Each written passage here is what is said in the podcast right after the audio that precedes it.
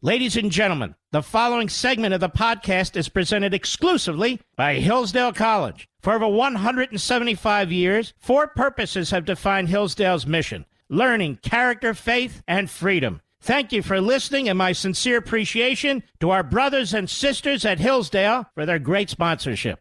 He's here. He's here. Now, broadcasting from, the underground command post, deep in the bowels of a hidden bunker, somewhere under the brick and steel of a nondescript building, we've once again made contact with our leader, Mark Levin.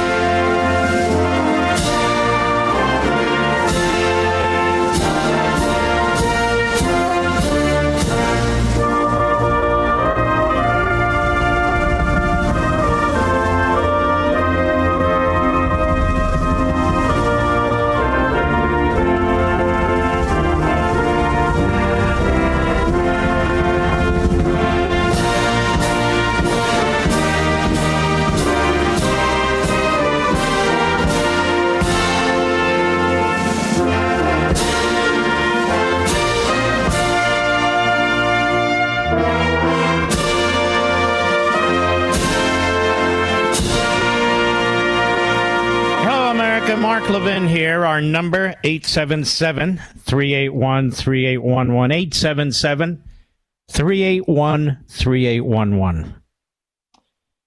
Well, as you've obviously heard by now, Queen Elizabeth passed away a few hours ago.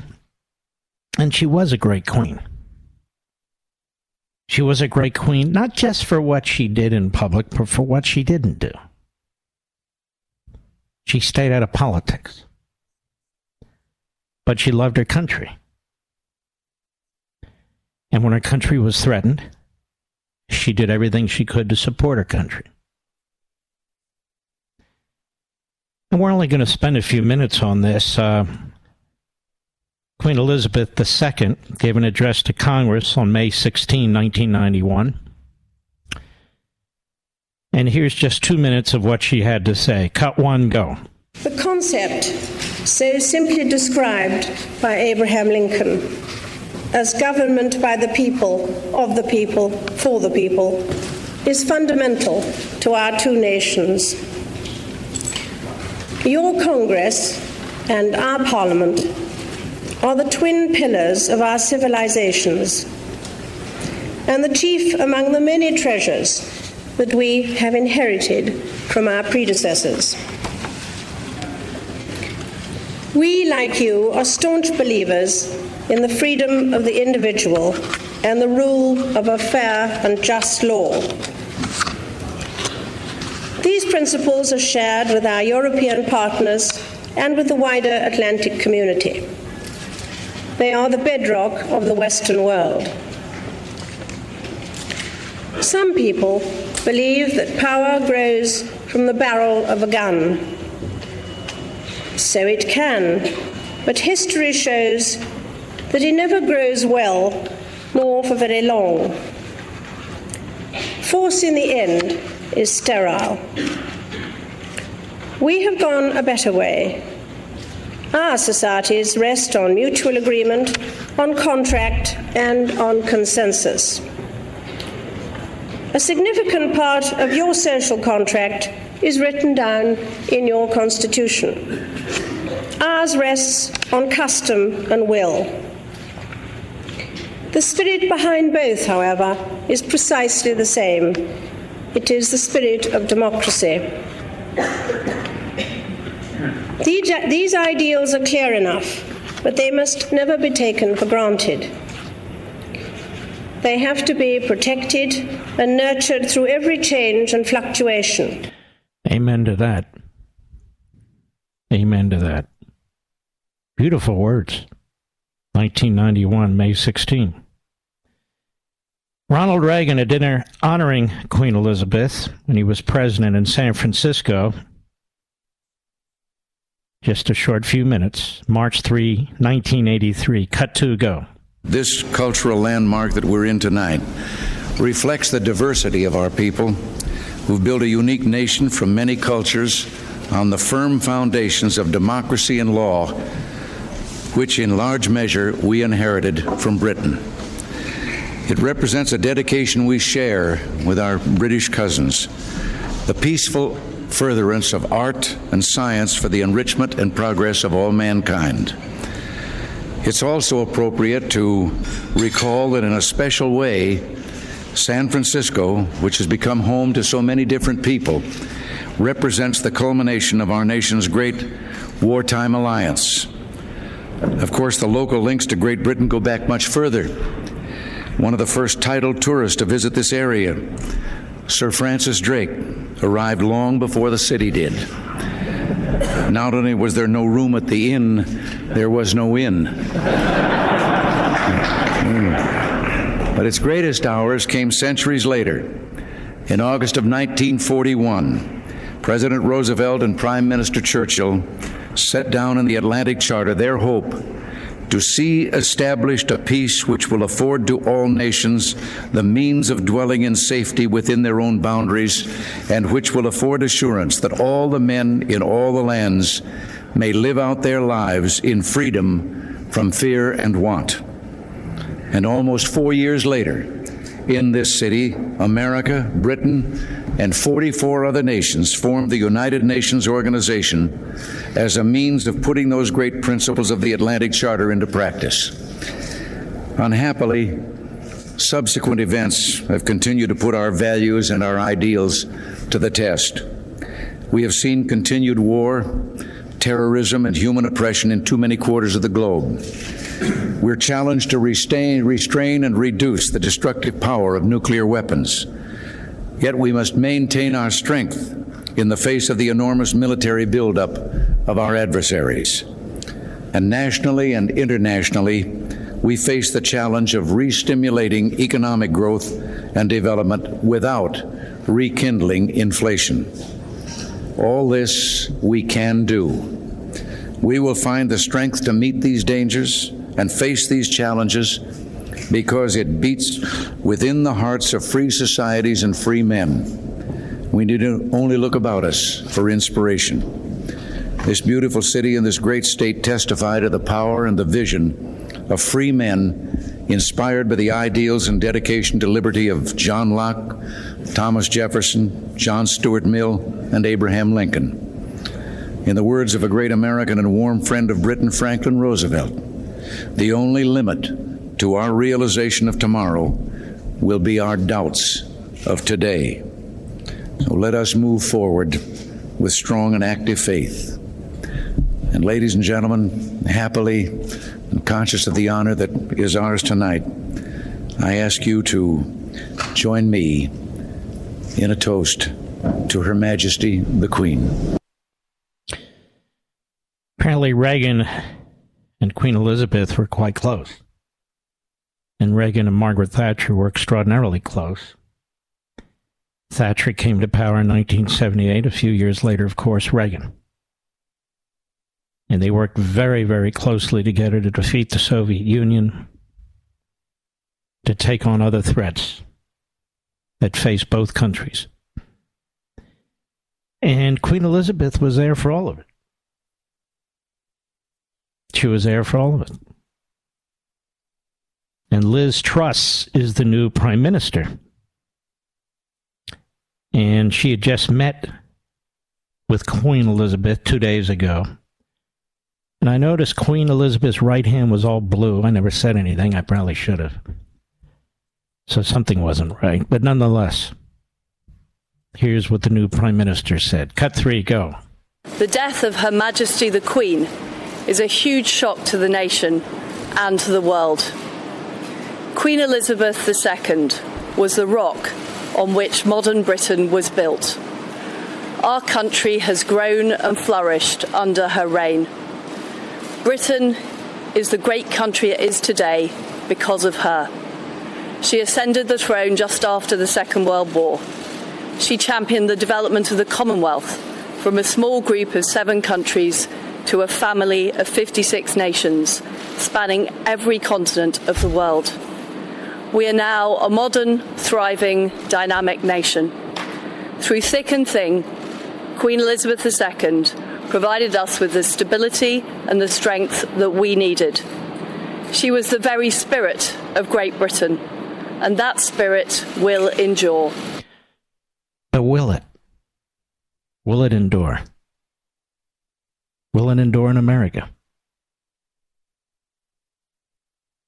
My father would be one year older than Queen Elizabeth. My mother would be four years younger. And I must confess, I often wonder. He was born in 1925, Queen Elizabeth 1926, my mother 1931. I have a fantastic mother in law, Sylvia, too. Thank God she's doing great. And so during the span of their lifetimes, our country has changed. In some ways for the good. But today, I must confess, for the bad. The generation that fought a world war for this country and others, for Europe, for North Africa, parts of the Middle East, the United States, the Far East, is all but gone. They're all but gone. Now it's left to our generation. Our generation. How are we doing? How are we doing? The generation behind us, in many respects, embraces Marxism because our generation is teaching it to them in our colleges and universities. Our generation of Washington, D.C., is rearranging our government. Our generation is filling our kids with propaganda and lies. How are we doing? What will America look like? I'm going to be 65 soon, actually. What day is this? It's the 8th. I'll be 65. I don't even talk about this, not because I'm concerned about it, in 13 days. I'm not going to live 30 years. I already know that. If I'm lucky, I'll live 20 or 25. That's good. But our children and our grandchildren, are we going to leave them a country that's better or worse? More prosperous or less?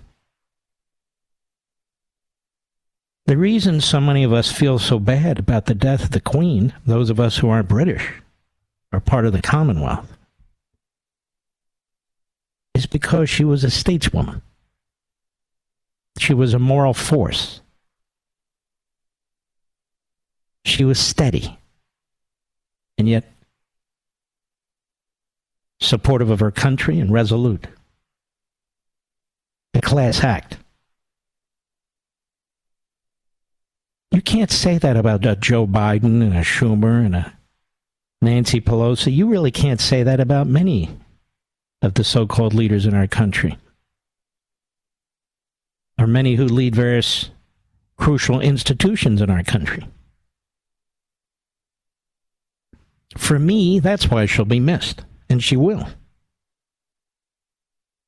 She lived, or she was queen longer than I've been alive. And it's not like I'm a teenager. The spirit will endure. The spirit's under the most grave attack in its history. Because the institutions that were established to protect us are now being used to destroy us. This is our battle. This is what you and I must confront.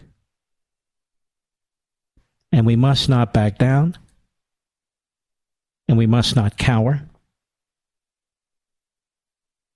We need to stand tall and resolute, just like those that came before us. And Queen Elizabeth will be missed by a lot of people outside of Britain and outside the Commonwealth. And I'll be right back. Mark Levin.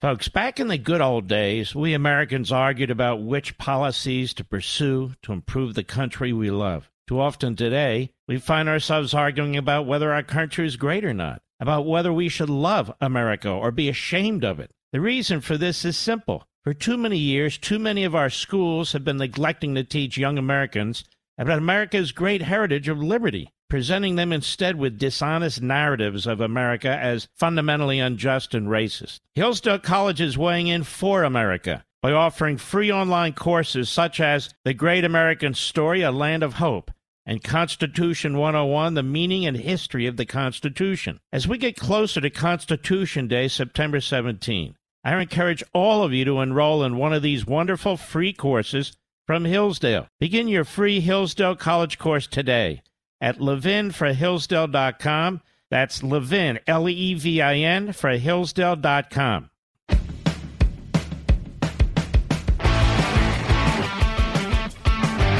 I will be on Hannity tonight, 9:30 p.m. Eastern Time. That is 6:30 p.m. Pacific Time. I hope you'll tune in. Um, people ask me all the time. I'm embarrassed to say it, but nonetheless, I put the makeup on myself. Did you know that, Mr. Producer?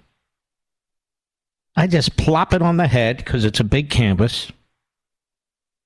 Get it around the face, and I'm ready to roll. No eyeliner, lips. I know that's enough. And no, I don't wear high heels. But it is weird. But nonetheless, it's done. I want to hit this very quickly. And this is from the Daily Caller. The Biden administration issues the fewest oil and gas drilling leases since the 1940s. Fewer areas of land for oil and gas drilling on federal lands and waters than any administration in the last 76 years, reports the Wall Street Journal on Sunday. Since before Queen Elizabeth was queen.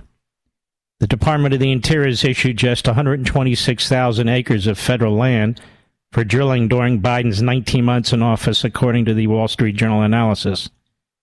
Harry Truman issued fewer drilling acres from 1945 to 46 allocating roughly 65,000 acres of land, but at this time, the federal government did not yet control offshore drilling leases, which account for the majority of areas available for leasing.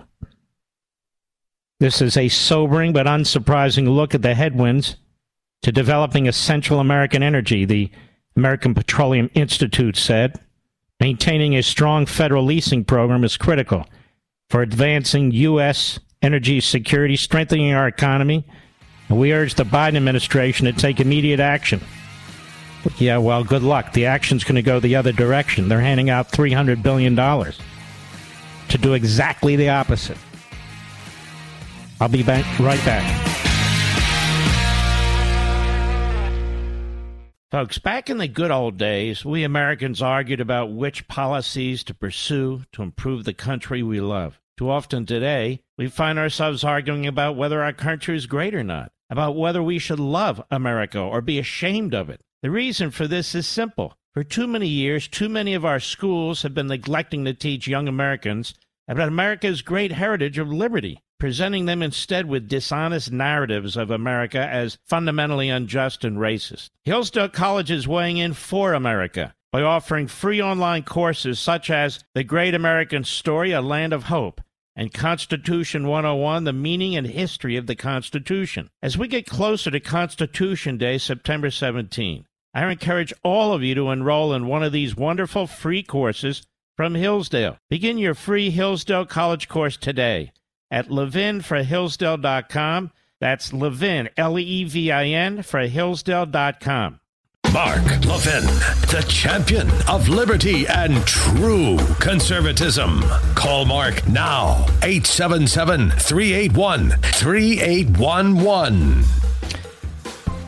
What bothers me is not just that the Biden administration and the Marxists that populate his massive bureaucracy and his regime do these things. Like sabotage our own energy industry, but then they lie about it. They blame the very businesses they sabotage. Or they blame a pretty much universally despised genocidal leader. They don't take responsibility for what they're doing. So, unlike you who listen to this program a lot of Americans don't pay attention to these things. They're upset about the price of fuel. They're not sure why. Why these prices are going up or brownouts and blackouts in part of the country, particularly California. And so they hear over and over again the Marxist surrogates and mouthpieces in the media and elsewhere repeating the government lies, the Biden regime's lies. If people understood it's the policies put in place unilaterally, no legislation, by the radical extreme leftists who populate this regime, that they are preventing drilling, they're preventing refining, they're preventing transporting, and in the end, they're trying to affect the marketplace through the states, a well coordinated effort by blue states to destroy our our automobile industry and to destroy our energy industry and replace it with hope and imagination and an incapacity to provide you with the energy that you'll need for your daily lives. It's a problem. It's a problem not just in what happens, but it's a problem in the propaganda and the demagoguery because a lot of people aren't clear why this is taking place. Must be the profiteers. But the so called profiteers don't want it this way. Must be big oil, but big oil doesn't want it this way.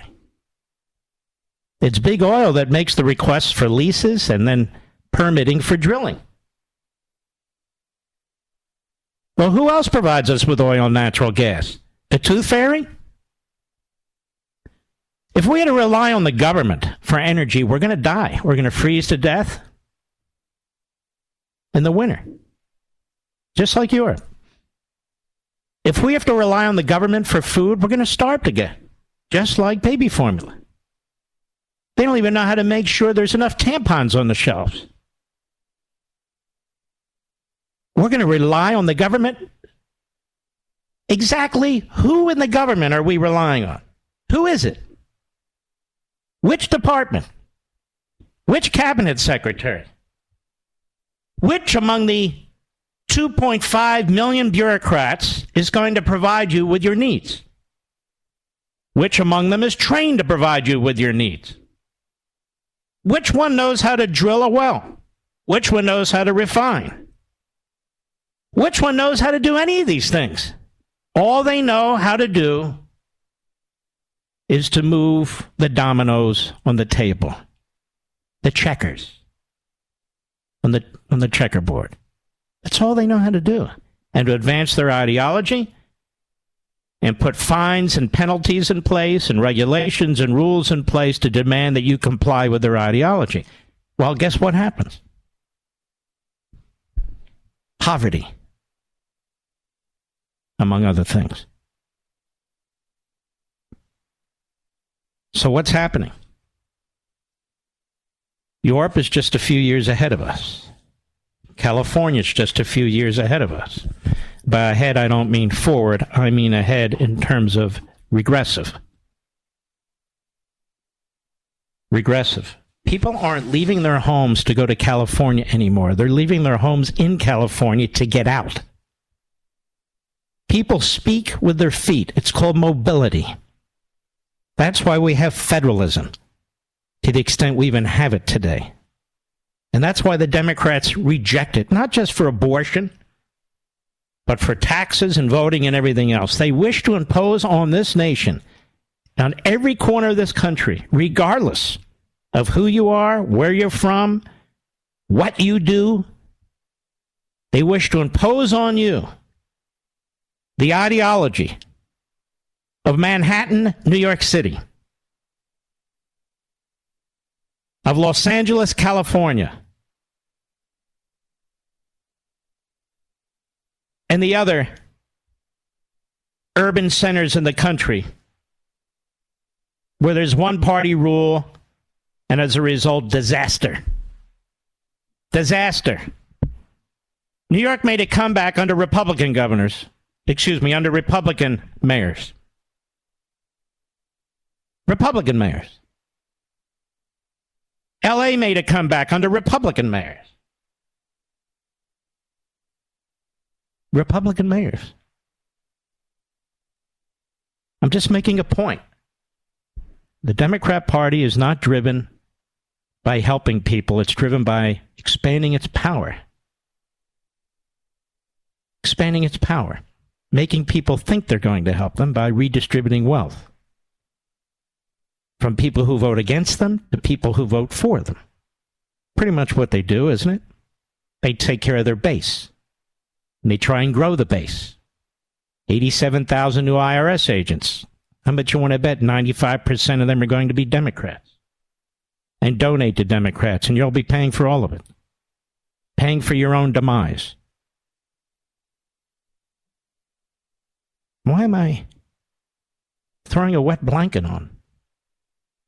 On events of the day? Because, ladies and gentlemen, it does us no good to pretend otherwise. I could be here and be a Pollyanna. I could be a Pollyanna on the radio. I could be a Pollyanna on my Fox show. I could be a Pollyanna on, on Blaze. I could write books with a sun on the front and a smiley face. Or I can continue to alert you that there's cause for alarm. There's cause for alarm, a lot of alarm. The Democrat Party is all in on the degrowth movement. I want you to remember what I keep calling this climate change, Green New Deal. It's the degrowth movement. Why do you think the number of leases are shrinking? Degrowth. Why do you think Europe is going to be without the necessary energy this winter? Degrowth. It's not about clean air and clean water. It's about throwing prosperous, advanced, industrialized societies backwards. Because Marx rejected and abhorred capitalist based industrialization. That's the truth. That's the agenda. Show me any pro growth policies that the Democrats have proposed. Since Biden's taken over, I can go back much further. Where are their, their pro growth policies? What exactly are they? Well, we're funding this. I didn't ask you what you're funding. Where are the pro growth policies? For the private sector, not the government. Pro growth. So our industries can grow, so our small businesses can grow, so we grow more entrepreneurs so we can expand growth. Where are they? There aren't any.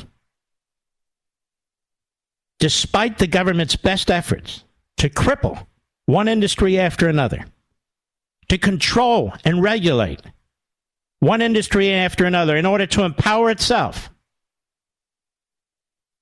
Despite its best efforts, there are still individual human beings in this country, most of you, who pursue success, who pursue opportunity, who try to create wealth and prosperity despite all the obstacles. And but for us, this country would have sunk a long time ago. But for us. It's not the takers, it's not the people on the dole, it's not the bureaucrats, it's not the politicians who make this country work. It's you. It's those of you who don't have your face in the public trough. It's those of you who don't claim victimhood every time you fail. It's those of you who work hard every single day and follow the rules. You're the ones that make this country work. Not the people who, who seek to control you and steal your power. I hope I'm not boring anybody. I'm just trying to explain what's going on here. When we come back, I want to put this whole Department of Justice and Mar-a-Lago thing in perspective. The Department of Justice today has told the court, please stay your order or we may well appeal. What is the Department of Justice trying to hide, ladies and gentlemen? What are they hiding? So desperate is the Department of Justice to prevent the American people from figuring out what the hell's going on, except what they leak, which is a crime. Waiting for Bill Barr to do his 400 other appearances on TV to remind the American people of that fact. But what is it that the Department of Justice is so scared of? That it doesn't want an independent special master to go over what it did. I'll be right back. Mark Levin.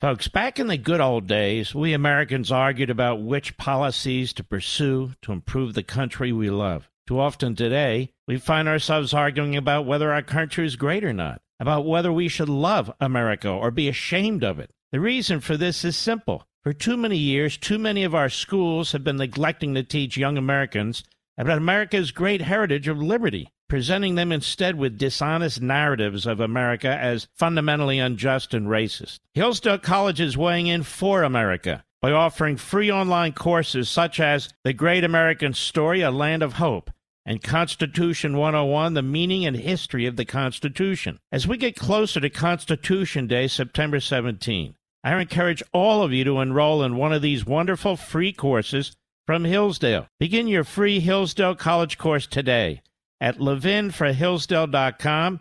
That's Levin, L E V I N, for Hillsdale.com.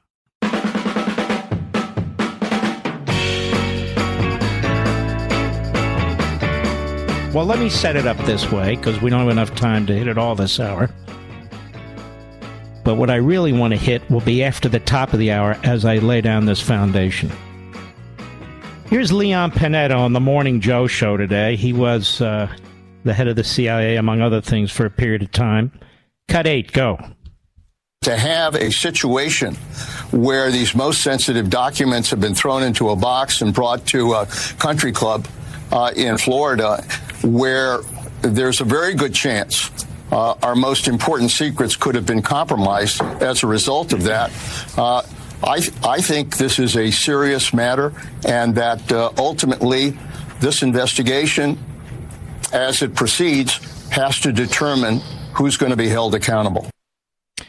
You can see MSNBC and CNN are pushing hard, hard to indict Trump. Mara Gay at the New York Times on the Morning Joe today. Cut 10 go. And I think we need to start talking a lot more about the cost of not prosecuting if there is a crime uh, that needs to be prosecuted. Because if we don't hold uh, a president accountable, then what we're sending, the message, the, the, message that we're sending, obviously, is that this is not a democracy, um, but that this is actually uh, a land where the president of the United States is above the law and gets to do whatever he or she wants to. You know, now, John Heilemann, another uh, predictable thug on the morning schmo show, MSNBC. He's lining them all up. I'm sure he'll have Bill Barr on at some point. Cut nine, go. The consequences of Donald Trump's actions going forward are terrible in both cases. But the question is, which precedent do you want to set? Do you want to set the precedent where a president who has who's violated the law in this way mm-hmm. is is held accountable, or do you want to set the precedent where he's not held accountable? And I think the only conclusion you can come to there is, despite the possible political ramifications, the only possible the right implication, uh, the right the right decision. All right. So MSNBC, CNN, New York Slimes, Washington Compost, NBC, ABC, CBS. In other words, the media whores and the media horde are in the same place they've always been. They've moved from January 6th. They'll circle back, but they want him indicted. They want him in prison. And then they want the country united. They want a different Republican Party. And we have this Washington Compost piece from yesterday. Material on foreign nations' nuclear capabilities seized at Trump's Mar a Lago. We have leaks about classified information from the Department of Justice. Leaks about classified information from the Department of Justice to the media. They keep talking about the documents. What if they got in enemy's hands? They keep using the word country club. I don't know. Have Panetta or these other people tried to get to the quote unquote country club? You have to get through the Secret Service at a gate. It's a compound. It's surrounded by walls and fences. In order to get in, you have to get past more Secret Service security. It's not an open building, ladies and gentlemen. It's not like it's a home in Chappaqua that the Clintons own. But we have to hold a president accountable for these documents, you see. And if not, what does it teach us? Well, I don't know. And if they got into the hands of the enemy, can you imagine? But they didn't. But can you imagine?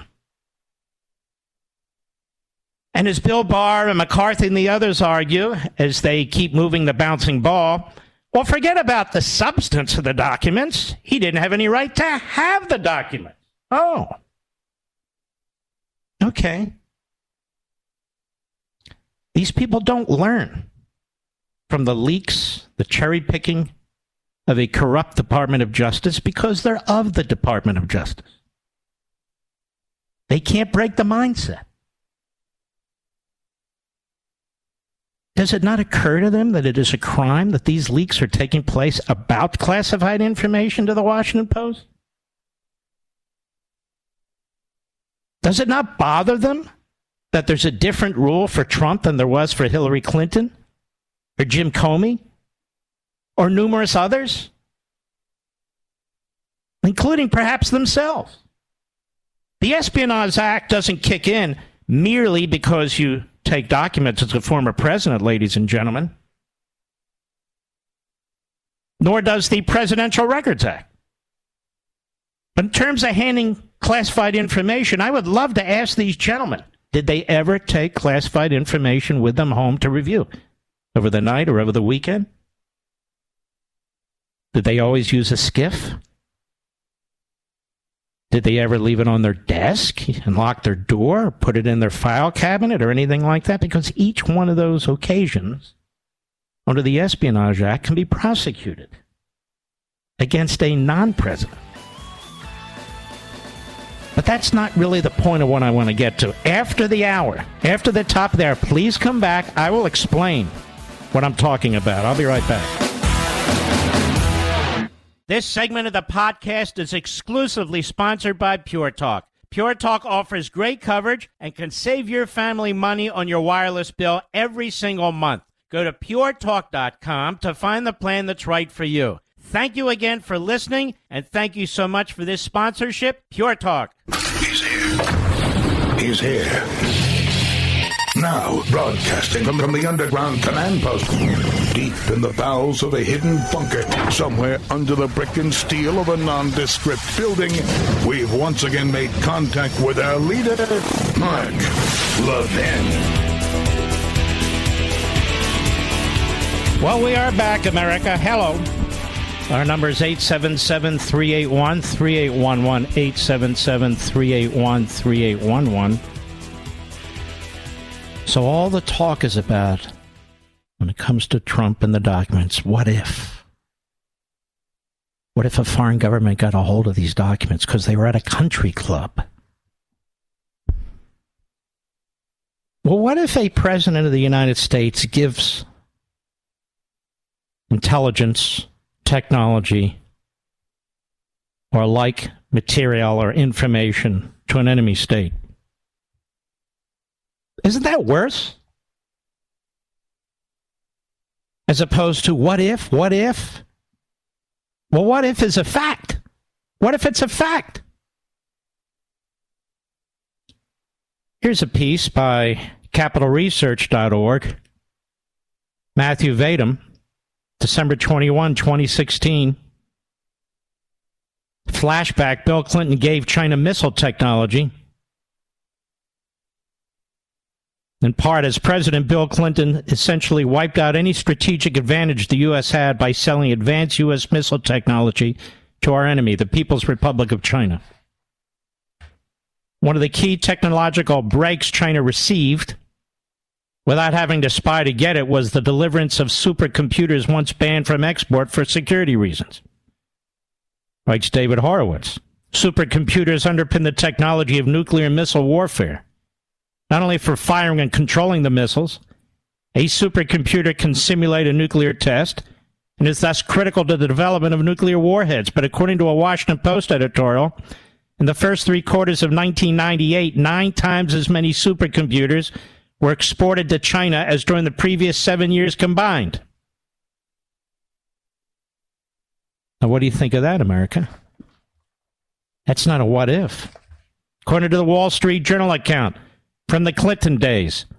A bipartisan congressional inquiry, quote, found Beijing has stolen U.S. design data for nearly all elements needed for a major nuclear attack on the U.S., such as advanced warheads, missiles, guidance systems, targets of the spying range from an Army anti tank weapon to nearly all modern fighter jets.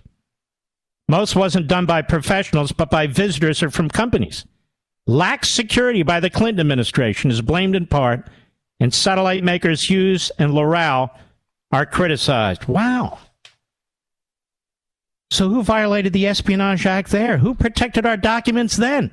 And we know, as a matter of fact, that the technological transfer took place. Obama. Bill Gertz inside the ring, October 15, 2009. Washington Times Obama loosens missile technology controls to China. President Obama recently shifted authority for approving sales to China of missile and space technology from the White House to the Commerce Department. A move critics say will loosen export controls and potentially benefit Chinese missile development. President issued a little notice presidential determination on September 29 that delegated authority for determining whether missile and space exports should be approved by China to Commerce Secretary Gary Locke. Presidential notice alters a key provision of the 1999 Defense Authorization Act that required the president to notify Congress whether a transfer of missile and space technology to China would harm the U.S. space launch industry or help China's missile programs. The law was passed after a late 1990 scandal involving the U.S. companies Space Systems Loral and Hughes Electronics Corporation, and of course the Clinton administration. Obama lifted it. Oh, wow, look at this. BusinessInsider.com. Obama just made a quiet nuclear deal with China, referencing a Washington Post article. Notification to Congress Obama made he intends to renew a nuclear cooperation with China. The deal would allow Beijing to buy more U.S. designed reactors pursue a facility or the technology to reprocess plutonium from spent fuel. China would also be able to buy reactor coolant technology that experts say could be adapted to make its submarines quieter and harder to detect. The formal notice initially didn't draw any headlines. Its unheralded release on April 21 reflected the administration's anxiety that it might alarm members of Congress and non-proliferation experts who fear China's growing naval power. Wow. Who did that? Trump? No, no, no. That was Obama. Obama? Obama. One expert said the agreement proposed by Obama lacks a requirement for explicit case by case U.S. permission for a reprocessing project using American technology or material from U.S. reactors. It gives consent in advance, and he fears that over the 30 year life of the new 123 agreement, China may want to compete with Russia and U.S. arsenals and make more bombs, for which plutonium is the optimal material. Oh my goodness, Mr. Producer. Isn't this troubling? Wow. Unbelievable. No what ifs here. It happened. Happened. No what ifs. Reuters. February this year, the U.S. Department of Justice will end a program focused on fighting Chinese espionage, intellectual property theft, shifting from what an official called a myopic focus, that is on China, to address threats from a broader array of hostile nations. Critics have said the initiative put in place during the former President Trump administration amounted to racial profiling and that it created a culture of fear that has chilled scientific research. My God. But what about Trump's documents? What if? What if? What if? And then look at this National Review of all places. The Iran deal Instead of holding Iran accountable, the Biden administration would not only remove the stigma of terrorism designation, but reward it with billions, billions of dollars to underwrite its activities. Indeed, as a general matter, besides temporary limits on its nuclear work, the agreement Biden is reportedly contemplating imposes no restrictions on what Iran may do with its windfall, not on terrorism, support for terrorist proxies, ballistic missile development, hostage taking, and the rest of its atrocious menu. Wow. Missile technology. Export control softened for supercomputers. Amazing. Technology for submarines so they can go undetected. Nuclear processing and cooling systems specifically for nuclear weapons funding the Iranian regime. Wow. It's amazing. And then, of course, removing the laser like focus of a program Obama, excuse me, that Trump put in place to focus on communist China's regime stealing our military technology. But don't worry, ladies and gentlemen. Don't worry. We're going to prosecute Donald Trump because he had documents. And former Attorney General Bill Barr says they've got him dead to rights. Now, it's not prudential to pursue him, don't get me wrong, he says. But they should appeal everything. They should fight the special master. They should get ready to pull the trigger, but don't pull the trigger. It's not prudential. and neither are the leaks to the Washington Post and other media outlets, which is a crime under the Espionage Act. And it wasn't committed by Donald Trump. It's being committed by the Department of Justice. Now, I've studied this. There's even a congressional research paper on this that's rather extensive that I've gone through as well. When you look at the Section 793 of the Espionage Act, General Protection of National Defense Information, and read this part, Section C of Section 793 creates criminal liability for an individual who, quote, receives or obtains or agrees or attempts to receive or obtain, unquote, certain material related to national defense when the individual knows or has reason to believe the material has been or will be obtained, taken, made, or disposed of by any person contrary to the provisions of the Espionage Act. Thus, whereas sections A and B criminalize collecting or copying national defense information, subsection C prohibits its receipt so long as the recipient has or should have knowledge that the source violated another provision of the Espionage Act in the course of obtaining the information. You know what all that gobbledygook means, Mr. Producer? That the Washington Post violated the Espionage Act. Did they not receive the information? Was the purpose, ladies and gentlemen, not to make public the at least general subject matter of the highly classified information? That in and of itself is worthy of a five alarm fire and an investigation of the Washington Post. Yes, that's correct. President of the United States, former president now, cannot be prosecuted under this statute. First of all, as I've said a thousand times, it was not intended to apply to a president or former president. There is nothing that Bill Barr can cite or Andy McCarthy or anybody else that prevents a president while leaving office to declassify information by his actions. Period. These people are supposed to be constitutionalists. Sounds to me they're more like Department of Justice bureaucrats. This isn't an attack, this is just a difference of opinion. But I want you to hear the constitutional perspective. In addition, this statute, as the Supreme Court and other courts have ruled, requires mens rea. Do you know what mens rea is? An intent. In fact, a purposeful intent, a specific intent in this case.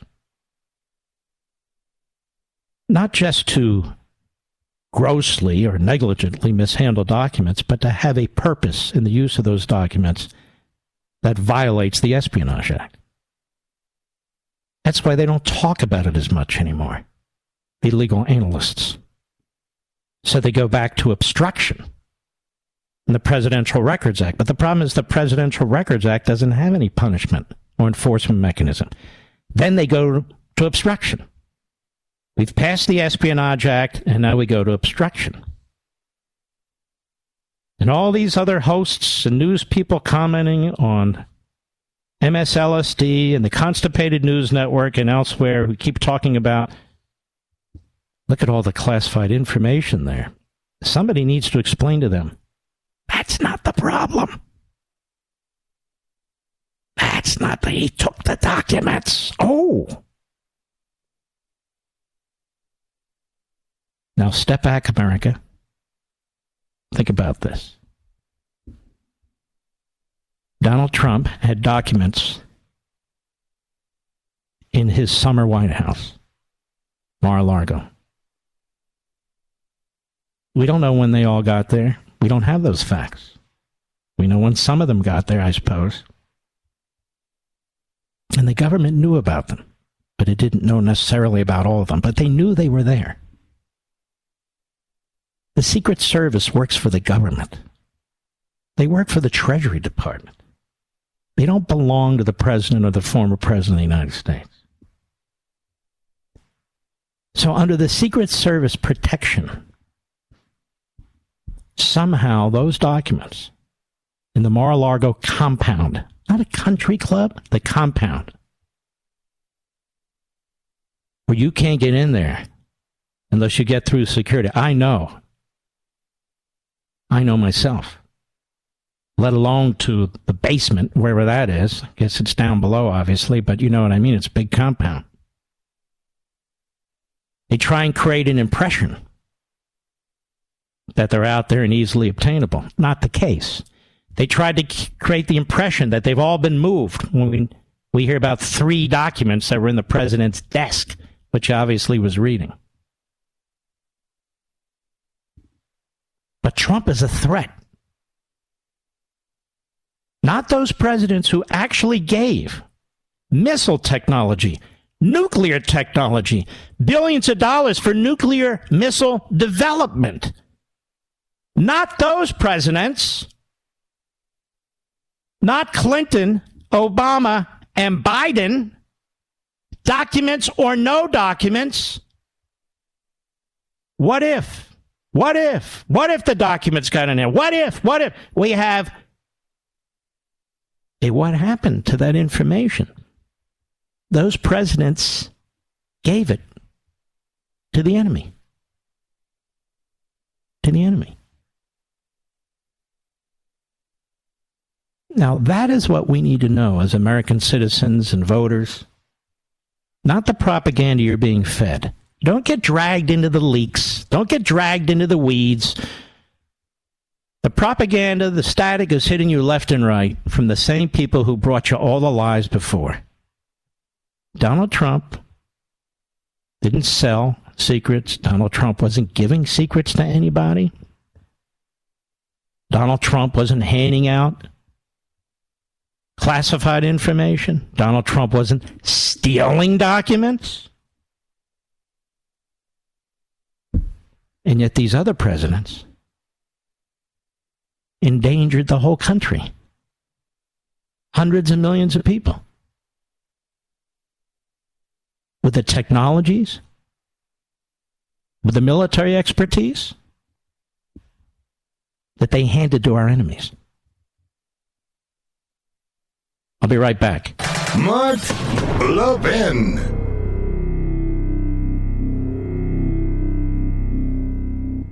In a world full of takers, Pure Talk wants to give you something. That's right. Verizon, AT&T, T-Mobile, they're takers. They take too much of your money every month for way more data than you're ever going to need. Pure Talk, which is my cell company, gives you choices. Only pay for the data you need. That's how the average family saves over 75 bucks every single month. With Pure Talk, it's easy to find the right plan for you and your family. Unlimited talk, text, and choose from data plans from 2 gigs per month to unlimited with a mobile hotspot. All on America's most reliable 5G network. And here's an another something else Pure Talk is going to give you. This month, when you switch to Pure Talk, you pay for month one, and Pure Talk will give you month two for free. So do this. Just go to puretalk.com, choose your plan, then enter promo code Levin Podcast. That's L E V I N Podcast, and check out and get your second month free. Go to puretalk.com, enter promo code Levin Podcast to switch to my company, Pure Talk. Cohen is popular on MSNBC and CNN now. Joy Reid brings him on. Now, this guy's been disbarred. He is a uh, convicted felon. He's a uh, reprobate, sleazeball. And so he's on with Joy Reid, who's uh, a bigot, an anti Semite, and a homophobe. So why not? And understand Comcast, many of you have Comcast as your cable provider, owns MSNBC and are thrilled with Joy Reid and the whole lineup at MSNBC. The lineup is about as low as it gets. One bottom feeder after another. Cut 11, go. Why would he want to have classified information? Why would he take the contents of classified folders out and put them God knows where? Why do you think that he wanted this stuff? So this is all about power for Donald Trump. This is all about him still remaining relevant and exerting the power, whether it's going to be over the United States as extortion, that in the event you indict me or even members of my family, though he doesn't particularly care much about them, if you indict me and try to incarcerate, I have nuclear secrets that I have instructed some of my followers to turn over to our. This is sick. Sicker than sick. The idea that a national media corporation like Comcast would allow this kind of poison and these two maniacs to promote this sort of thing is really shocking, even for Comcast. I'll be right back. In a world full of takers, Pure Talk wants to give you something. That's right. Verizon, AT&T, T-Mobile, they're takers. They take too much of your money every month for way more data than you're ever going to need. Pure Talk, which is my cell company, gives you choices. Only pay for the data you need. That's how the average family saves over 75 bucks every single month. With Pure Talk, it's easy to find the right plan for you and your family. Unlimited talk, text, and choose from data plans from 2 gigs per month to unlimited with a mobile hotspot. All on America's most reliable 5G network. And here's another another something else Pure Talk is going to give you. This month, when you switch to Pure Talk, you pay for month one, and Pure Talk will give you month two for free. So do this. Just go to puretalk.com, choose your plan, then enter promo code Levin Podcast. That's L E V I N Podcast, and check out and get your second month free. Go to puretalk.com, enter promo code Levin Podcast to switch to my company, Pure Talk. Right versus left is right versus wrong. Call Mark at 877 381 3811. More on Joe Reid on MSLSD. suggest President Trump may have helped U.S. adversaries kill CIA sources. So he's selling the information or using it as blackmail, potentially, according to his former lawyer, who's now a uh, one-time felon and lost his his law license. And now Joy Reid brings on another reprobate. Joy Reid being a reprobate herself. Cut 12, go. Uh, Glenn, you know, while all of this is happening, we know that um, in 2021 um, that there was a rash of deaths of American spies. They were being caught, they were being killed. This is a, this is a very real and exigent circumstance, um, and the CIA has admitted to that. Now, and I, we are not saying that we know that there is some connection between the Purloined documents and. So, what are you saying, you mental midget? What are you saying? She's definitely. Uh auditioning for The View. Go ahead. But they did happen at a time when Trump did have custody of some really sensitive information that he shouldn't have had. You know, you think about that. You think about Victor Vekselberg, who's being investigated for something else, for fraud. But he's a, you know, Russian oligarch, sort of Trump and crony world. His house recently got raided. His yacht got seized. He's being investigated for something totally different. But Trump knows the kinds of people who one might want to investigate, who might want to do bad things to the United States and might not be on our side. And I wonder how frustrated you think law enforcement must be. So let me ask you a question, folks. Do you think this woman, Joy Reid, will be written up in the Washington Post or New York Times as a kook? Do you think she'll be written up by Media Matters and Mediaite as a kook? Do you think she'll be dismissed as the nut that she is? Do you think the executives at Comcast will have her suspended and say, What are you talking about? You're suggesting the former president put out death warrants on individuals? I mean, that's what it sounds like. So Glenn Kirschner, whoever the hell that is, Mr. Producer, he responds. Go ahead. To any of that. You know, both our intelligence community and our law enforcement community must be beside themselves right now because Donald Trump absolutely has information and evidence about how those documents that he stole and unlawfully concealed at Mar a Lago might have compromised national security. These are reporters. So Donald Trump has evidence how these documents that he stole and unlawfully concealed might have compromised national security.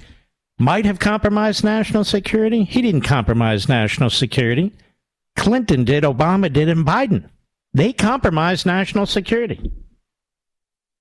We know that for a fact. And uh, Biden's still doing it with his open border. If that's the test, compromising national security, those three Democrat presidents, in fact, did. In fact, he did. It's really quite incredible, isn't it, folks? Well, I don't want to stay on this forever. I do want to remind you I will be on Hannity tonight, 9:30 p.m. Eastern, 6:30 p.m. Pacific, if you care. I'm not 100% sure what the subject is. Here's another example of threatening our national security. Applications for West Point, Annapolis, drop as recruiting woes hit service academics, excuse me, service academies, Washington Times. Even the elite aren't immune to the challenges posed by a pandemic and red hot job market. That's not what's going on, Mike Glenn people see what's happening to the members of the military and they want nothing to do with it. They want to serve their country, they want to protect their country. They come from very patriotic families. They want to give their careers, their futures, their lives to the country. But they don't want to be abused and humiliated and treated to the radical left Marxist indoctrination. That's why the applications are down. Applicants to the incoming freshman classes at West Point and Annapolis were down sharply this year as the country's prestigious service academies struggle with the same recruiting crisis hobbling the rest of the U.S. military. The Air Force Academy said it received 8,300 applications for the class of 2026 compared to 11,600 for the class of 2025, a 28% decline. Officials blame decisions taken during the COVID pandemic as the main culprit. Well, the officials are lying through their teeth because maybe they're partly responsible. This is a big deal. This is a big problem. More potential cadets applied for the class of 2026 than the class of 2022.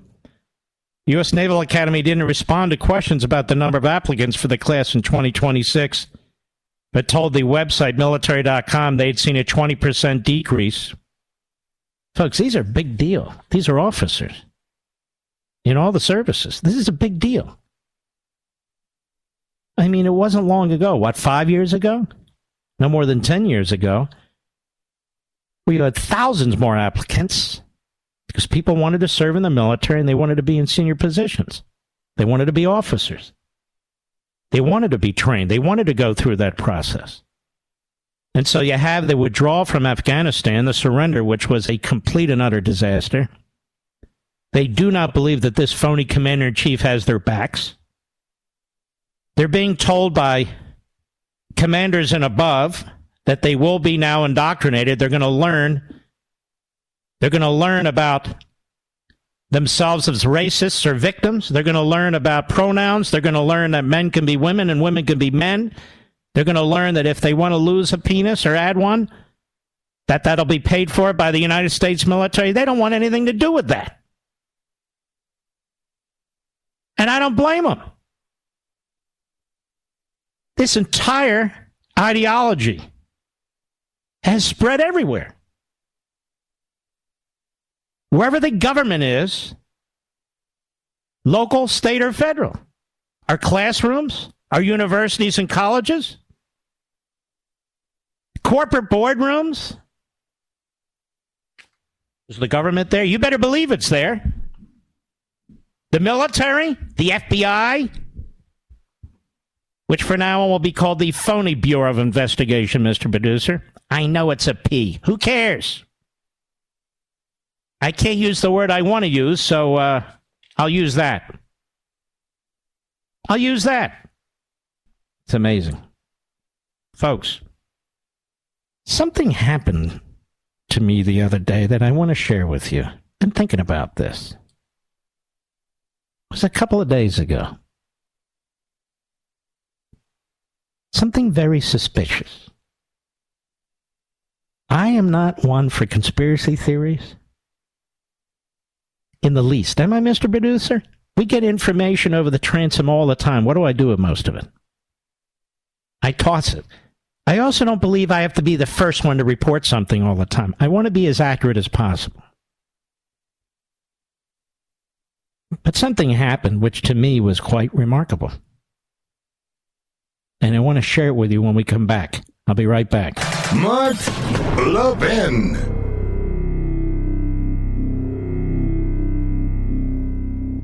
In a world full of takers, Pure Talk wants to give you something. That's right. Verizon, AT&T, T-Mobile, they're takers. They take too much of your money every month for way more data than you're ever going to need. Pure Talk, which is my cell company, gives you choices. Only pay for the data you need. That's how the average family saves over 75 bucks every single month. With Pure Talk, it's easy to find the right plan for you and your family. Unlimited talk, text, and choose from data plans from 2 gigs per month to unlimited with a mobile hotspot. All on America's most reliable 5G network. And here's another something else Pure Talk is going to give you. This month, when you switch to Pure Talk, you pay for month one, and Pure Talk will give you month two for free. So do this. Just go to puretalk.com, choose your plan, then enter promo code Levin Podcast. That's L E V I N Podcast, and check out and get your second month free. Go to puretalk.com, enter promo code Levin Podcast to switch to my company, Pure Talk. So, ladies and gentlemen, the other night I'm sitting there minding my own business, and I get a text. And then no name appears, it's just a phone number. My flight is tomorrow, and I will come to you. Believe that, Mr. Producer? So I wrote back. Who is this? I'm really sorry. I entered the wrong number. I hope I don't bother you! Exclamation. I said, no problem, whomever you are. Thank you. I'm Diana. May I know your name? I said, okay, Mark. Nice name. Nice to meet you. I'm from Hong Kong, but now I live in Los Angeles. And you? I said, Oh, what's going on here? Then I'm 37 years old, and you? I said, All right, I better block this. What do you make of that, Mr. Producer? So I'm thinking this is a setup. Am I paranoid to think that? I've never received anything like this before. You know, you get sicko stuff in the email. Somebody has my number. They're texting me this information. They're from Hong Kong. All of a sudden, I'm flying tomorrow. I will come to you. I don't know what the hell they're talking about, who the hell this is. And obviously, this individual wants to get into a discussion with me. You wonder, right? So I'm thinking, is this a Fang Fang situation? Or what is this? I mean, what is it? Four lines in, and I, I know her age, at least theoretically, and her name, and where she's from, and where she lives. Don't you find this weird? And the English in the text is kind of broken English. It's pretty good English, but it's kind of broken English. And I'm thinking to myself, Swalwell. Not that it's Swalwell, but Swalwell. Because this is how the communist Chinese spy apparatus works. Seriously, what do you think? Open your microphone. I have never discussed this with anyone other than my wife. What do you think of this? Very odd. You think it's a open the open the Mr. Call Screener's Very microphone? What do you guys think? Odd. I don't get it. I think it was an attempt to set me up. Don't you? It was. I don't. I don't get it at all. Are you on the mic or not? I am. Well, I've never gotten anything like this before. So I just thought it's weird. I'm 37 years old. How are you? So I just blocked the damn thing. I said, Holy mackerel, what the hell's going on here? My wife agrees with me. She agrees with me that it's uh, potentially some kind of setup. Very weird, I think. It's a phishing attempt, I'm told. A phishing attempt. What's a phishing attempt? To see if I'll bite, Mr. Producer? Mr. Producer's silent. He doesn't know what the hell to say. Anyway, I thought I'd. Scam. Well, I didn't get an email. I got a text. Somehow they got my phone number. So what's the scam? Hi, how are you? You're 37? Wow. Just I just thought it was weird. I've never gotten one of those before. Maybe they're out there all over the place. I wouldn't know. But it was very very weird. You know, we have these Democrats, one after another, who denied the 2016 election, who denied the 2004 election, who denied the 2000 election. They're all over the place. They're all over the internet. RNC put together a fantastic 10 minute montage of it. Governors, senators, presidential candidates, Biden, the president, all of them.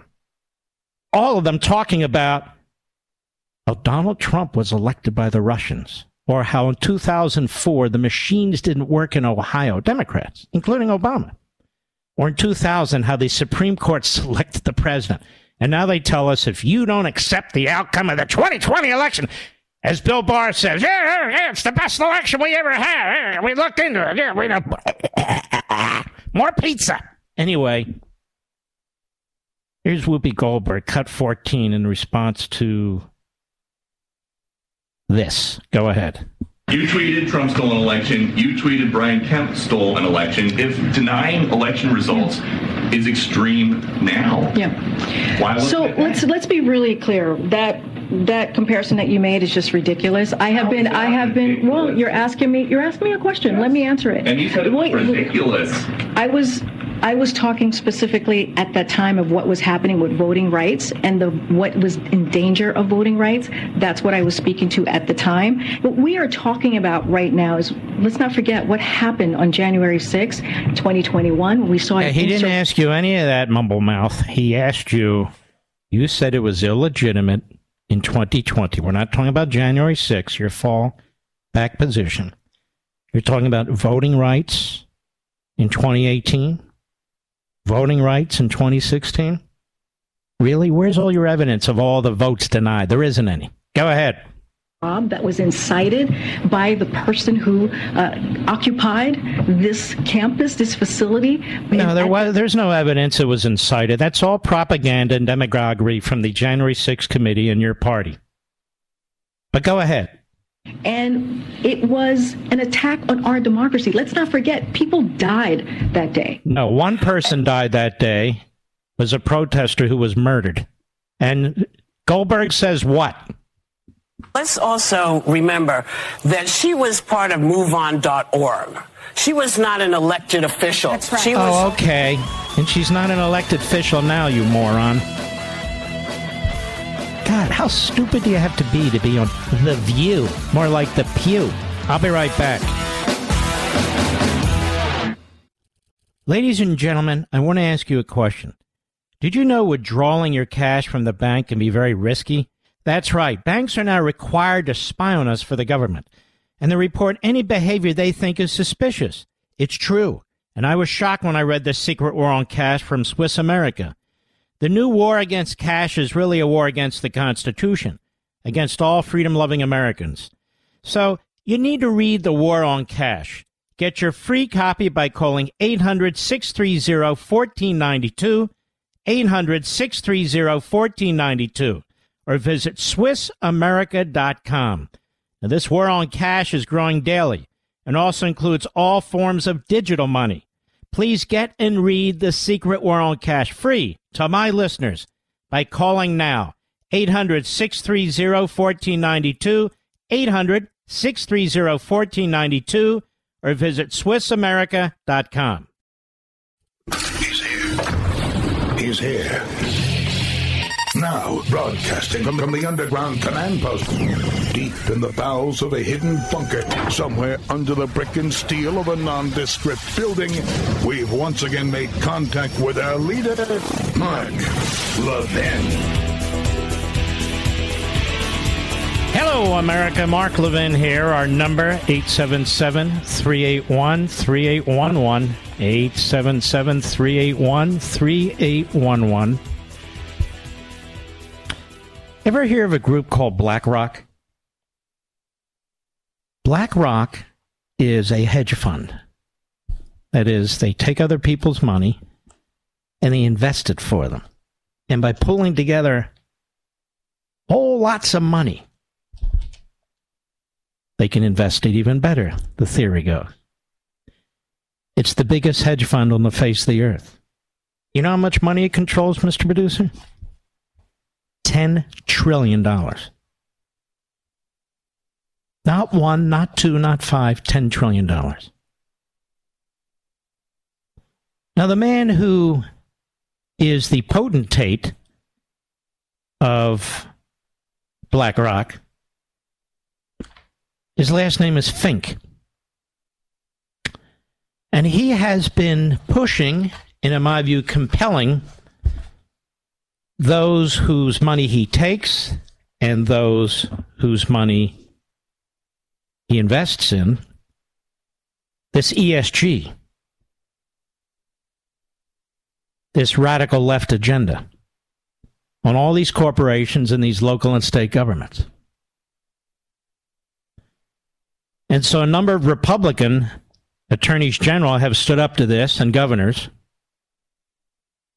including our friend Attorney General Mark Brnovich of Arizona, but he's not alone, there are others. This environmental, social, and governance factors, ESG, where they're imposing those radical ideological viewpoints on these various corporations and investors. And they have tr- tremendous muscle because of the size of their portfolio.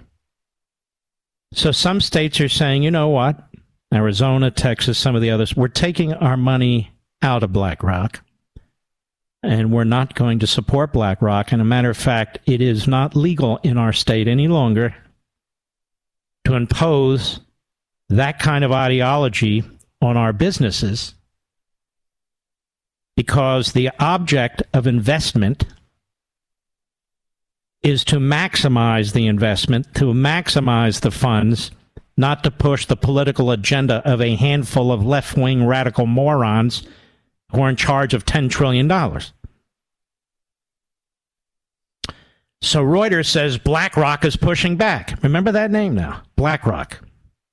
A BlackRock Inc. executive said the top asset managers' work with investment industry groups doesn't prevent it from making independent decisions for clients looking to counter a growing line of attack from Republican U.S. politicians,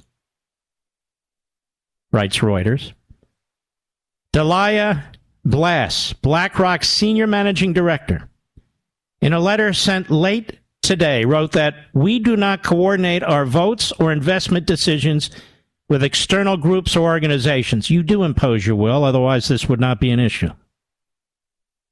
For instance, she wrote that when BlackRock joined the Climate Action 100 Plus, an effort among big investors to engage companies on climate change, the firm made clear that it was not agreeing to trade shares or act in concert with other investors to acquire or take control of any company. I seem to have read I think it was in the New York Post, that they did in fact compel ExxonMobil to choose one or two radicals to serve on its board, if my memory is correct. Her letter was provided to Reuters by a BlackRock representative. It was sent to Arizona Attorney General Mark Brnovich and a group of other state attorneys general who are among a growing number of Republicans criticizing Wall Street for incorporating ESG, environmental, social, and governance factors, into investment decisions. Well, of course, because that has nothing to do with your investment decisions. Certainly shouldn't. The group had written to BlackRock CEO Lawrence Fink, aka Ratfink, on August 4 to raise a host of concerns about the fund firm's treatment of energy companies among other things, the group wrote that BlackRock's actions appear to intentionally restrain and harm the competitiveness of energy markets. And in her reply, BlackRock's Blass also reiterated past arguments that it does not boycott energy companies and said its participation in ESG initiatives is entirely consistent with our fiduciary obligations to clients. So, on the one hand, it has nothing to do with any of it. And then on the other hand,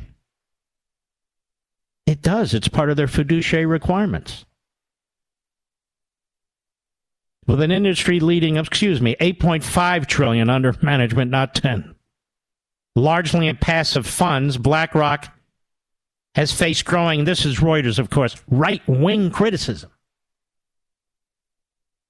So if you're not all in with the radical Marxist agenda, you're a right winger. Must be a fascist.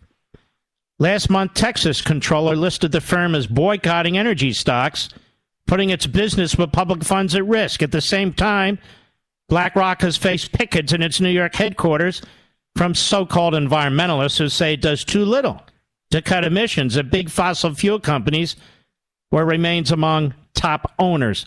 You see, BlackRock should have said, we don't get involved in this stuff one way or the other.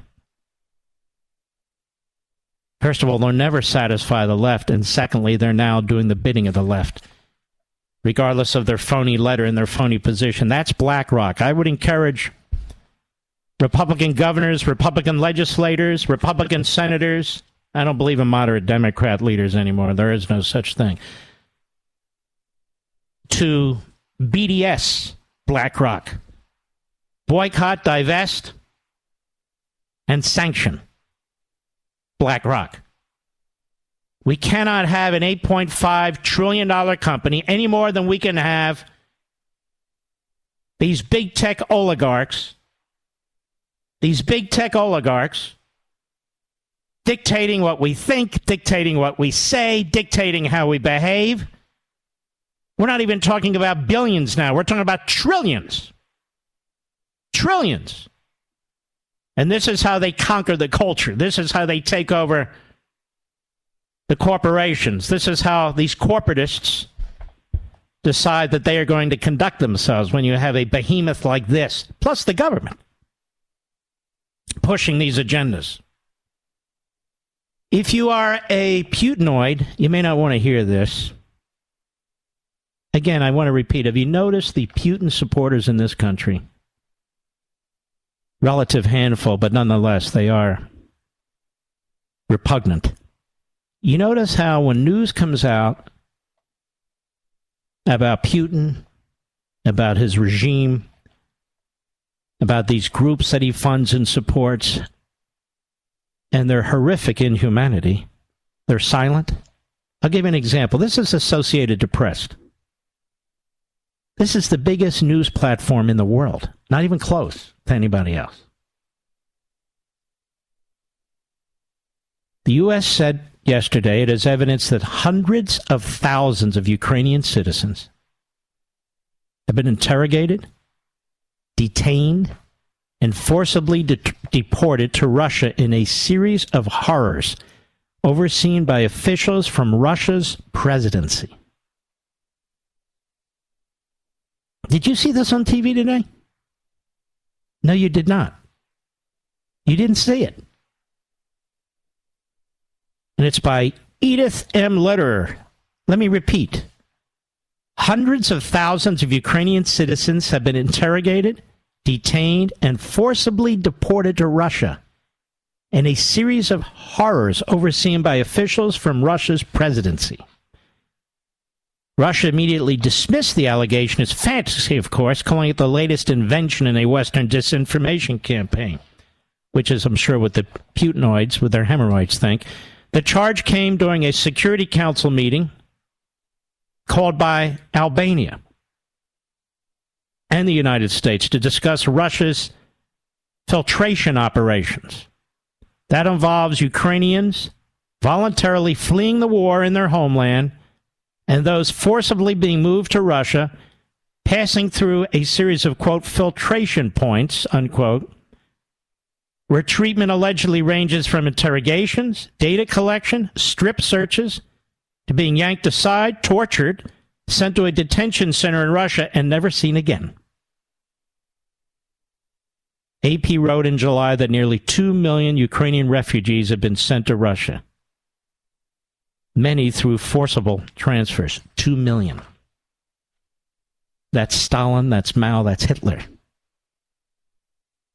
I don't want to hear ever again about poor Putin and the Russian regime. Poor Putin and the Russian regime. I'll be right back. Mark Levin.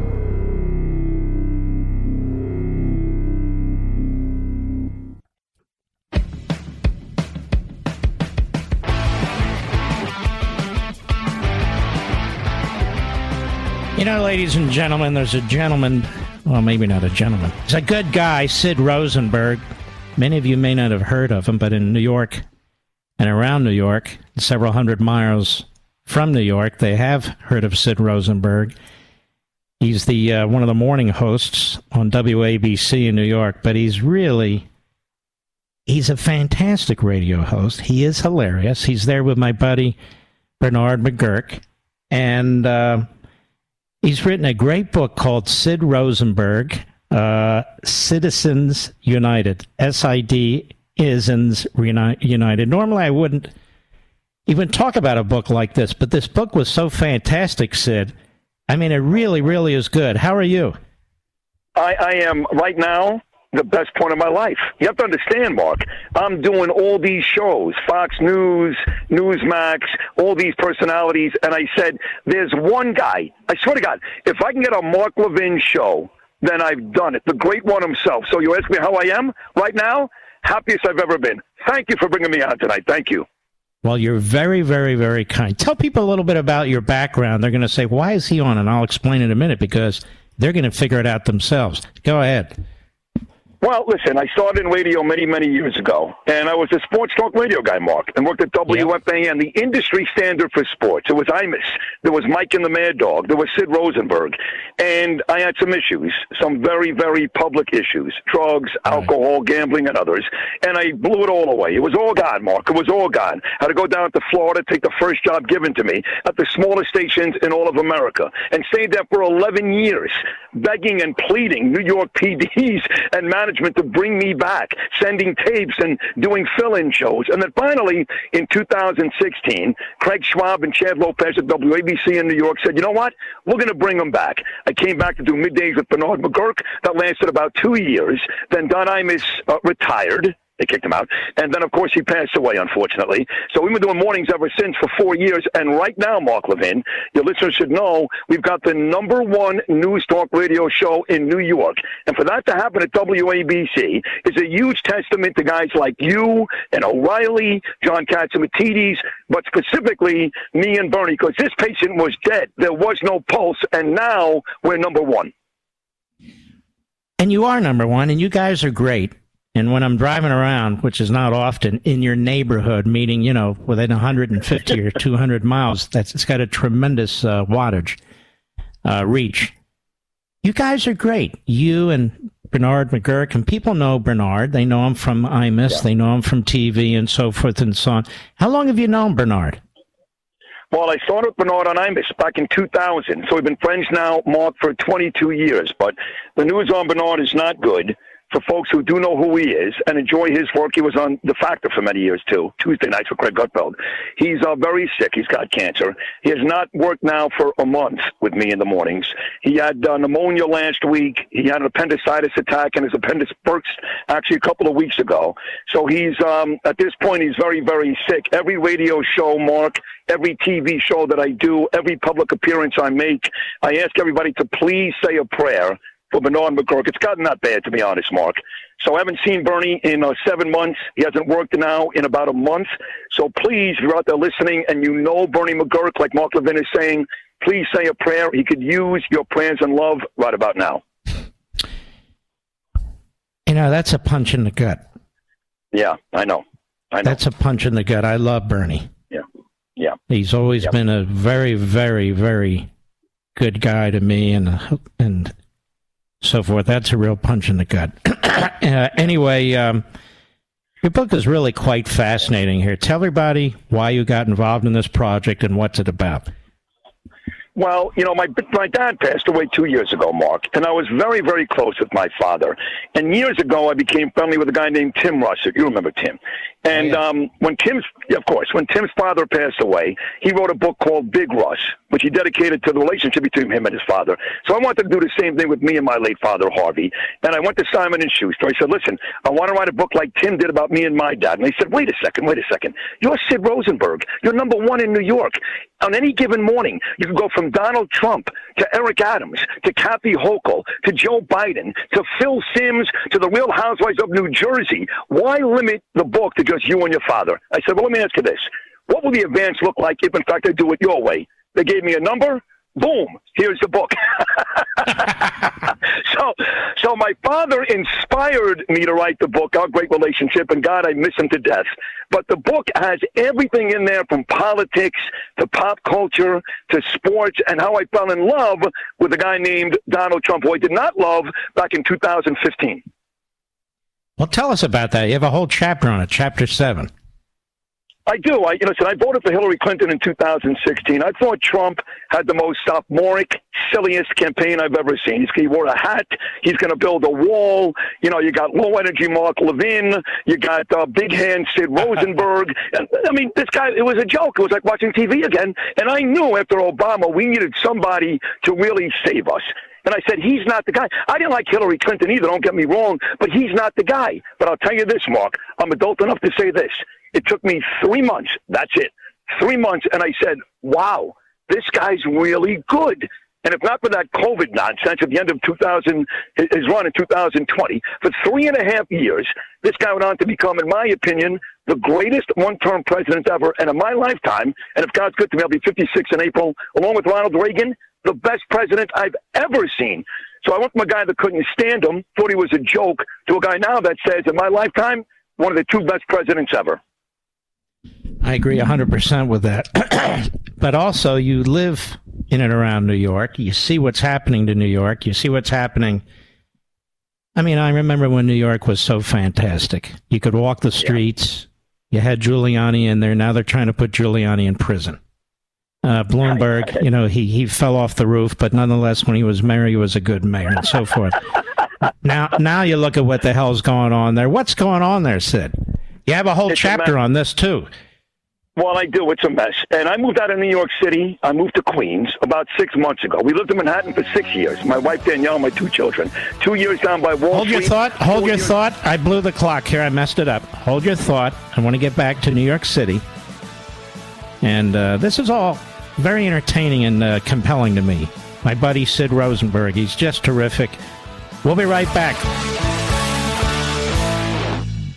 Did you know Fast Growing Trees is the biggest online nursery in America with more than 10,000 different kinds of plants and over 2 million happy customers in the U.S.? They have everything you could possibly want, like fruit trees, palm trees, evergreens, houseplants, much, much more. Whatever you're interested in, they have it for you. Find the perfect fit for your climate and space. Fast Growing Trees makes it easy to order online, and your plants are shipped directly to your door in one to two days. And along with their 30 day Alive and Thrive guarantee, they offer free plant consultation forever. My wife Julie and I decided it was time to add more flowering trees to our landscape, and Fast Growing Tree was a great resource for us. A large selection and no hassle ordering or shipping. This spring, they have the best deals online, up to half off on selected plants and other deals. And listeners to our show get an additional 15% off their first purchase when using the code LEVIN at checkout. L E V I N. Now that's an additional 15% off at fastgrowingtrees.com using code LEVIN at checkout. Fastgrowingtrees.com code L-E-V-I-N. Offer is valid for a limited time. Terms and conditions may apply. Please visit fastgrowingtrees.com for details.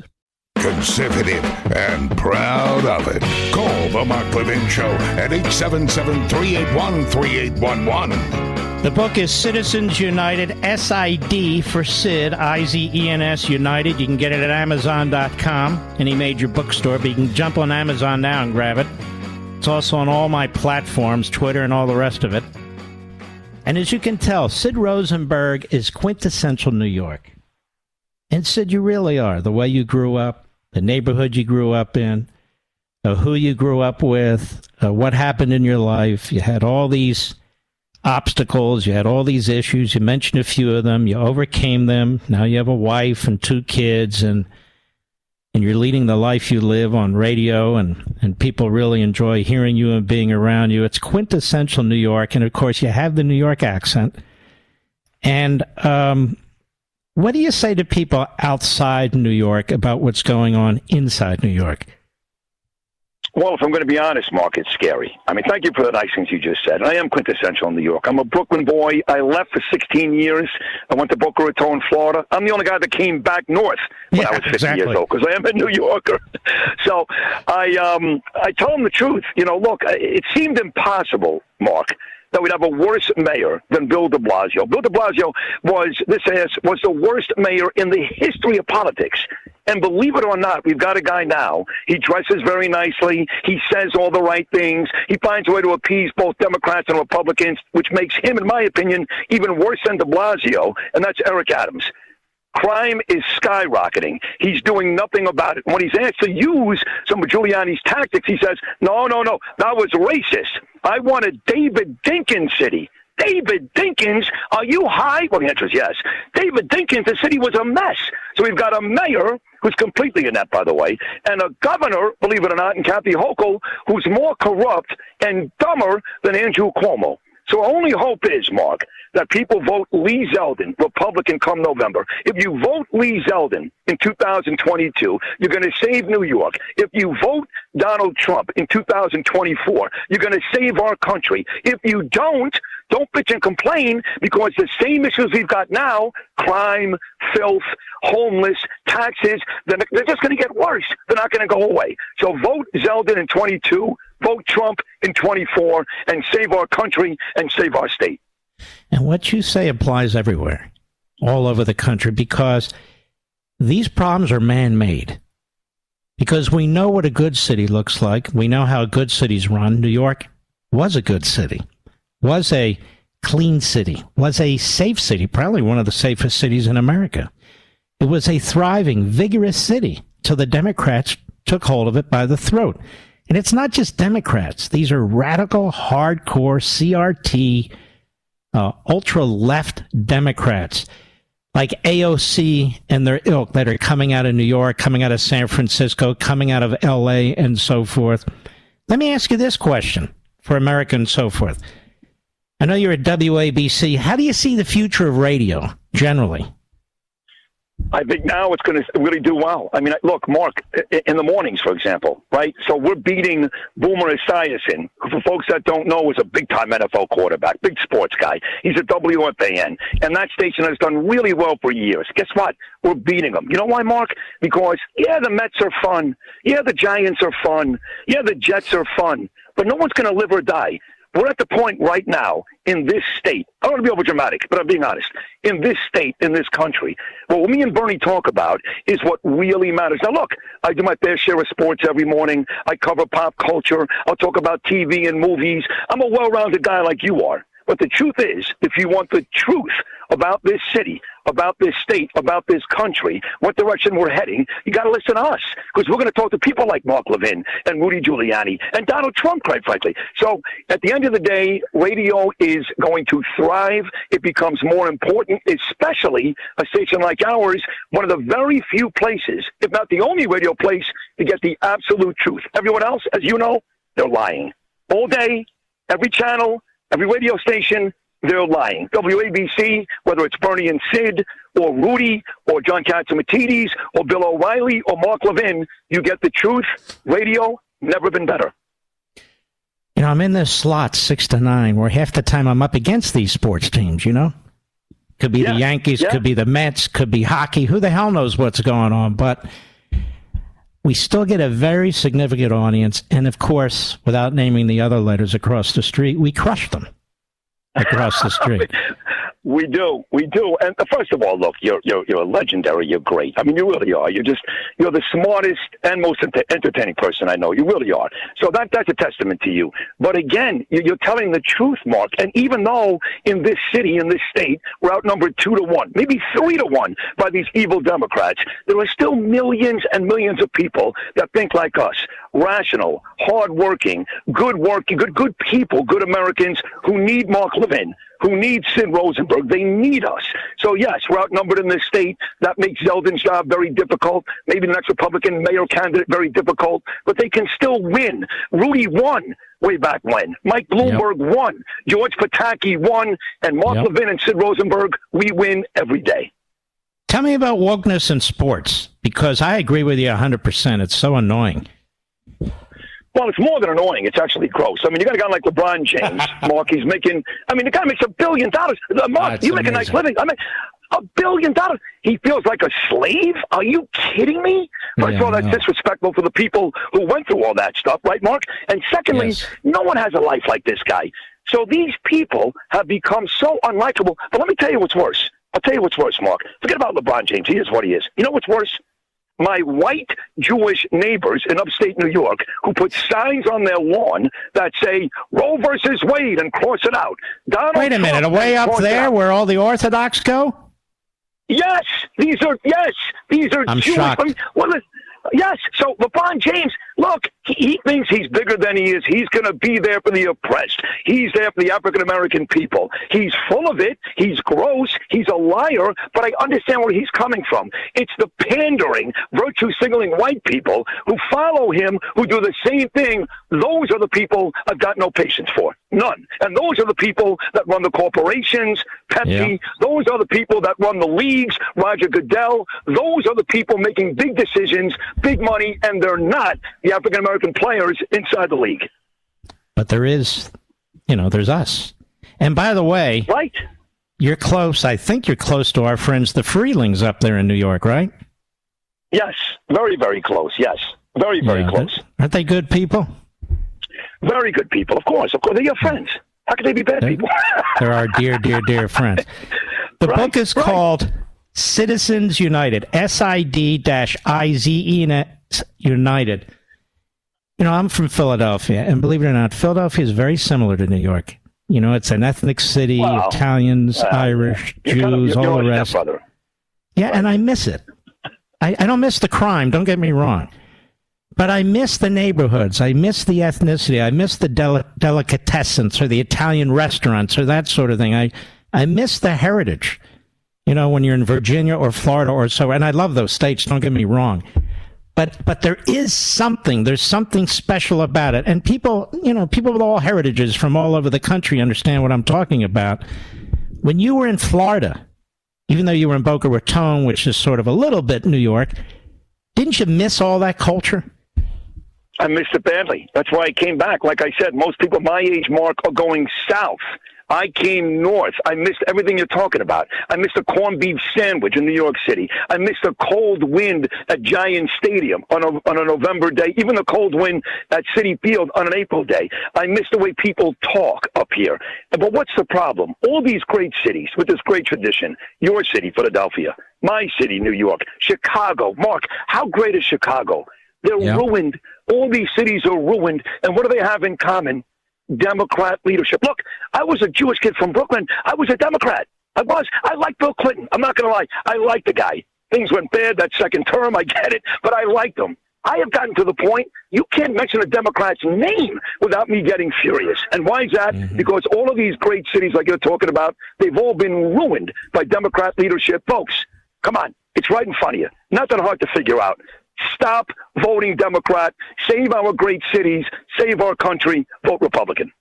Folks, I think you're going to love this book. It's a different kind of book. It's not all fact, fact, fact. It is, it is a fascinating book uh, from Sidizens United, S I D I Z E N S United, Amazon.com. It's available right now. It's on all of my social platforms Twitter, Mark Levin Show. You can get it anywhere in the country uh, and get it shipped to you. And uh, I'll tell you what, if you can listen to Sid and Bernie or the Sid and Bernie show, the Bernie and Sid show, whatever you want to call it, on New York, you can hear it streamed. So think about that too. Just get a flavor for it. All right, my brother. Thank you. You're terrific. I really, I really love you and love you guys. You're just great. I mean, you're thanking me. Let me thank you. This was one of the real thrills, and I've done everything. I'm in movies now. I'm in TV. I do everything. This is one of the real thrills of my career. I look up to you. You're amazing. Your show is amazing. Bernie loves you. I love you. Long live the great Mark Levin. You really are the great one. Wow. I love you. Thank you. I should have you on every day. Well, Sid, same to you, my brother. Take care of yourself, man. Take care, pal. All right. Take All right, be well. And Google him. You're going to see a really fascinating man. And Sid Rosenberg. I just, I adore these guys. And I'm very upset about Bernie being sick like this. So I will buzz him tomorrow. I'll be right back. Mark Levin.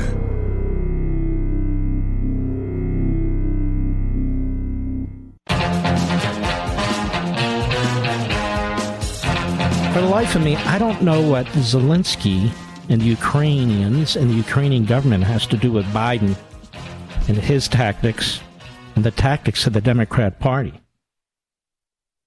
What is Zelensky supposed to do, Mr. Producer? Surrender to Putin? Surrender to the Russians? Say, take the country, take our people, rape our women, murder our men? What is Zelensky in Ukraine? What are they supposed to do? I don't understand. Now put yourselves in his shoes. Of course, you'd be going to the Europeans, the NATO countries. You'd be going to the United States for equipment.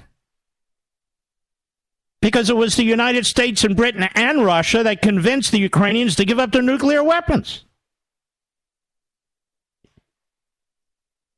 And in return, the promise was that those three countries would protect, recognize, and protect Ukraine's sovereignty. Well, one of those countries has invaded it unprovoked. Ukraine is not a threat to Russia. Ukraine didn't invent Russia, invade them. So, what is it exactly that the Ukrainians are supposed to do? Surrender? This constant beating on Ukraine by the Putinoids and their hemorrhoids and trying to link trying to link them through ridiculous arguments with the Democrats, with Biden, with endless wars and so forth and so on. We're not involved in an endless war with Ukraine. It's Russia that believes in endless wars. It's Putin who believes in endless wars. Read what he said last summer. Those are Russian tanks that poured into Ukraine. Those are Russian missiles being fired into Ukraine. Ukrainian missiles and tanks aren't pouring into Russia. They're trying to defend their territory and take back what was taken. Those aren't Russian citizens being forced into Ukraine by the millions. Two million, for God's sakes. Those are two million Ukrainians who've been forced into Russian labor camps. How do people get this upside down, inside out, and backwards? I don't know. I don't get it. I don't get it. Ukraine isn't pointing nuclear missiles at the United States. Putin is. It's not Ukraine that's failing to send wheat and energy to the rest of the world. Putin is preventing them. It's Putin who's using energy against the Europeans. It's Putin who's aligned himself with our greatest enemy, Communist China. It's Putin and China that have put at least five bases now in Antarctica. And by the way, did you read the story that China is negotiating with Nicaragua to put a base in Nicaragua? Did you read this, Mr. Producer? In Nicaragua. Where are the headlines? Where are the headline? No, no, it's Donald Trump in his papers. You see, that's the greatest. Donald Trump in his papers. Donald Trump. It's the semi fascists. It's the wholly illiterate moron Biden. Ladies and gentlemen, we salute our armed forces, police officers, um, firefighters, emergency personnel, our truckers, the men and women in Ukraine and Taiwan, and a special shout out to my buddy Bernie. We all pray for you, brother. I'll see you on Hannity in a half hour. God bless.